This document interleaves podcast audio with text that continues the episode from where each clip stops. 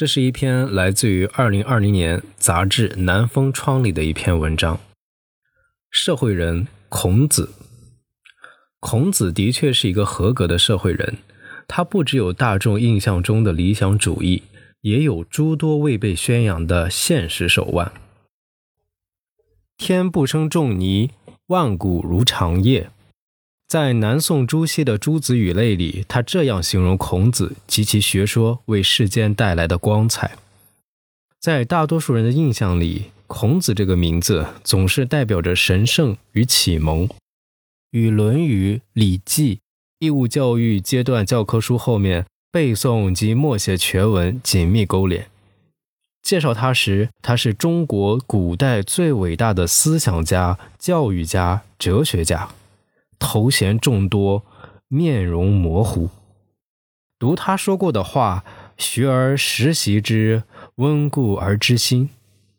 道理又很浅显，似乎称不上伟大，碎片而平淡。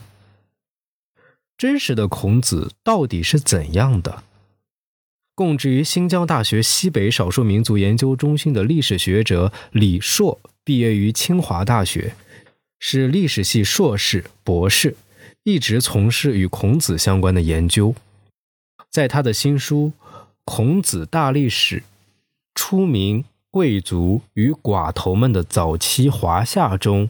面目模糊抽象的孔子被逐渐具象成一个鲜活立体、剥去虚幻外衣的普通春秋士人。他展现了《论语》《礼记》中没有触及的多面性，有逆袭的成长故事、破碎的家庭生活、神秘的血缘关系，也有身处时代巨浪中的努力与坚持。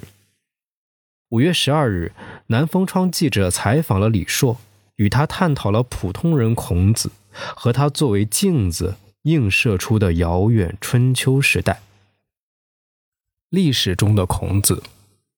作为一个七零后，李硕刚识字时读到最多的就是批林批孔主题的旧书。在那个时代，孔子是个公认的反派人物，但这个反派又看起来罪状勉强，那些批评他的书里只是说他思想学术反动，试图复辟奴隶制等，罪名很大，却没什么具体的恶行，没办法给人留下太深刻的印象。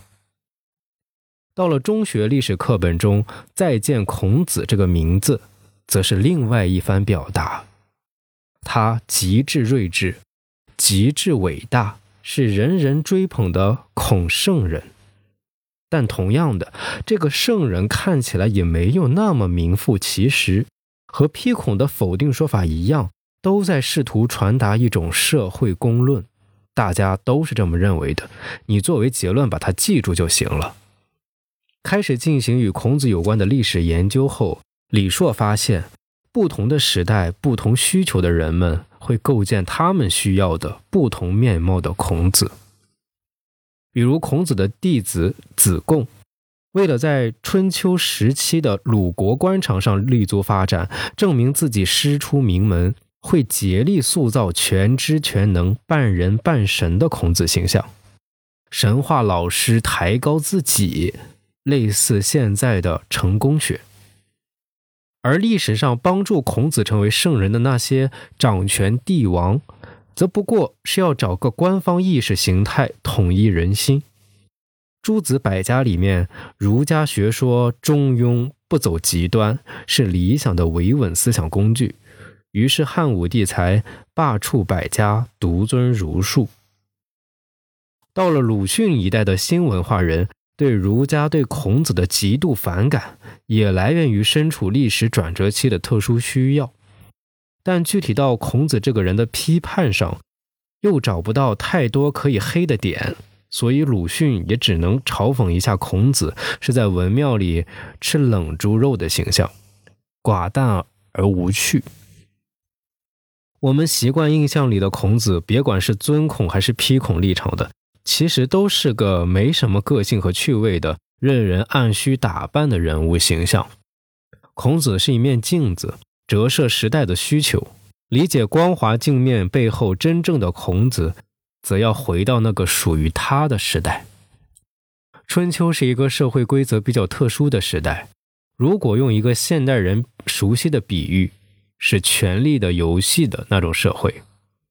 世袭封建制的社会规则，而非我们熟悉的古代官僚制或君主立宪制。到了孔子生活的春秋时期，贵族社会的游戏开始维持不下去，出现了所谓的礼乐崩坏。李硕给这个时段命名为贵族的黄昏。类比欧洲的话，大概跟法国大革命的前夜差不多。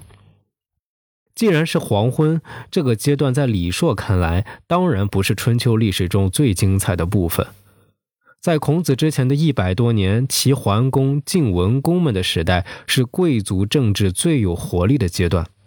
到了孔子的时代，李硕借用一位读者的话，形容彼时的颓唐。欧洲贵族的退场还有点感伤和唯美的风韵，春秋贵族退场就只剩一地鸡毛的衰颓乱象了。但对孔子来说，衰颓的时代才是充满意义的时代。孔子是给社会开药方的人，患病的躯体才能凸显医治的价值。原有的体系越维持不下去，孔子越想凭着个人之力去振作一下，挽狂澜于既倒。他的很多劲儿都没使对方向，但还是对后世产生了重大影响。即使到战国的诸子百家，也都绕不开孔子留下的命题和精神遗产。今年孔子大历史将在台北出版繁体版，李硕在重新修订时增加内容最多的是孔子周游列国期间所谓困厄于陈蔡的经历。孔子困厄于陈蔡之后，楚昭王又要给他七百里封邑。这些事情看起来没有因果，单独观察令人摸不到头绪。李硕把这段故事放在南方两大强国吴和楚争霸的大背景下去解读，就把孔子这次遇险的原委完全说清楚了。孔子周游期间曾经给楚国工作过两年，直接的雇主就是叶公好龙的那位叶公，他并不是一个虚构的人物，而是一位和孔子、孔子弟子很熟的，在《论语》中也有出镜的真人。孔子困厄陈蔡的前后遭逢，便是因为和楚国和叶公的这点渊源。李硕喜欢这样将孔子放进他身处的时代中，抽丝剥茧，尽量不跟风。对那些不理解的历史褶皱，先存疑，再慢慢找机会去验证。他希望有心的读者能在这样用心的字里行间里有所收获。就像斯汤达自诩 To the happy few， 给幸福的少数人。